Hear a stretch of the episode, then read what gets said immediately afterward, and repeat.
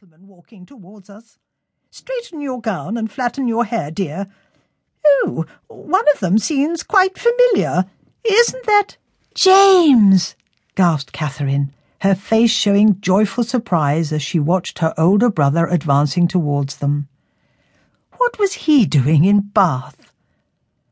After an affectionate reunion, James introduced Catherine to his friend, a fellow student at Oxford. John Thorpe, a stout young man with a plain face and easy manners, gave a low bow. Miss Morland, we heard that you were in town and have hurried from Oxford in the hope of seeing you. My horses have travelled at no less than ten miles an hour. Isn't that so, Morland? It's a dashed good thing that we didn't bring your brother's carriage. He drives too slowly and his horses are so lumbering. Catherine smiled politely.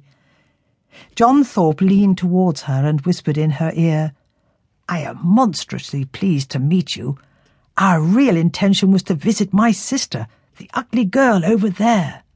Morland is rather fond of her. John Thorpe guided Catherine and Mrs. Allen across the room to meet his mother and his sister. Mother, this is Morland's sister, Miss Catherine Morland. Isn't she the most charming girl in the world? Turning to his sister, he directed, You and she should be friends, Isabella. Far from being ugly, Isabella Thorpe was tall, beautiful, and fashionable. Breaking away from her brief conversation with James, she graciously invited Catherine to take a turn with her about the room. I have just told Mr. Hunt over there that I will not dance with him, Isabella confided to her surprised new friend. He is excessively disappointed. She directed Catherine's gaze towards a gentleman who, it seemed to Catherine, looked rather happy as he led a young lady onto the dance floor. However, as Isabella was four years older than Catherine, Catherine assumed that she had the advantage of greater experience in such matters. You will be a great favourite with the men, Isabella said, smiling down at her.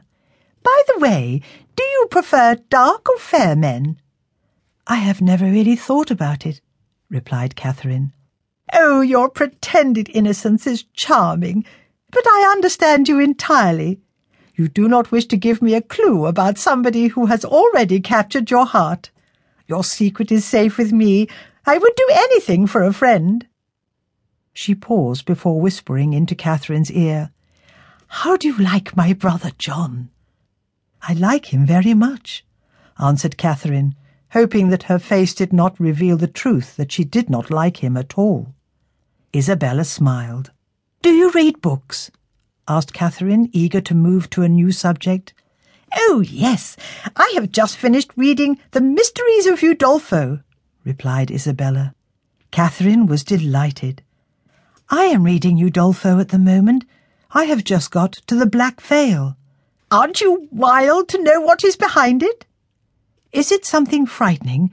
Is it a skeleton? Oh, I would not tell you for the world.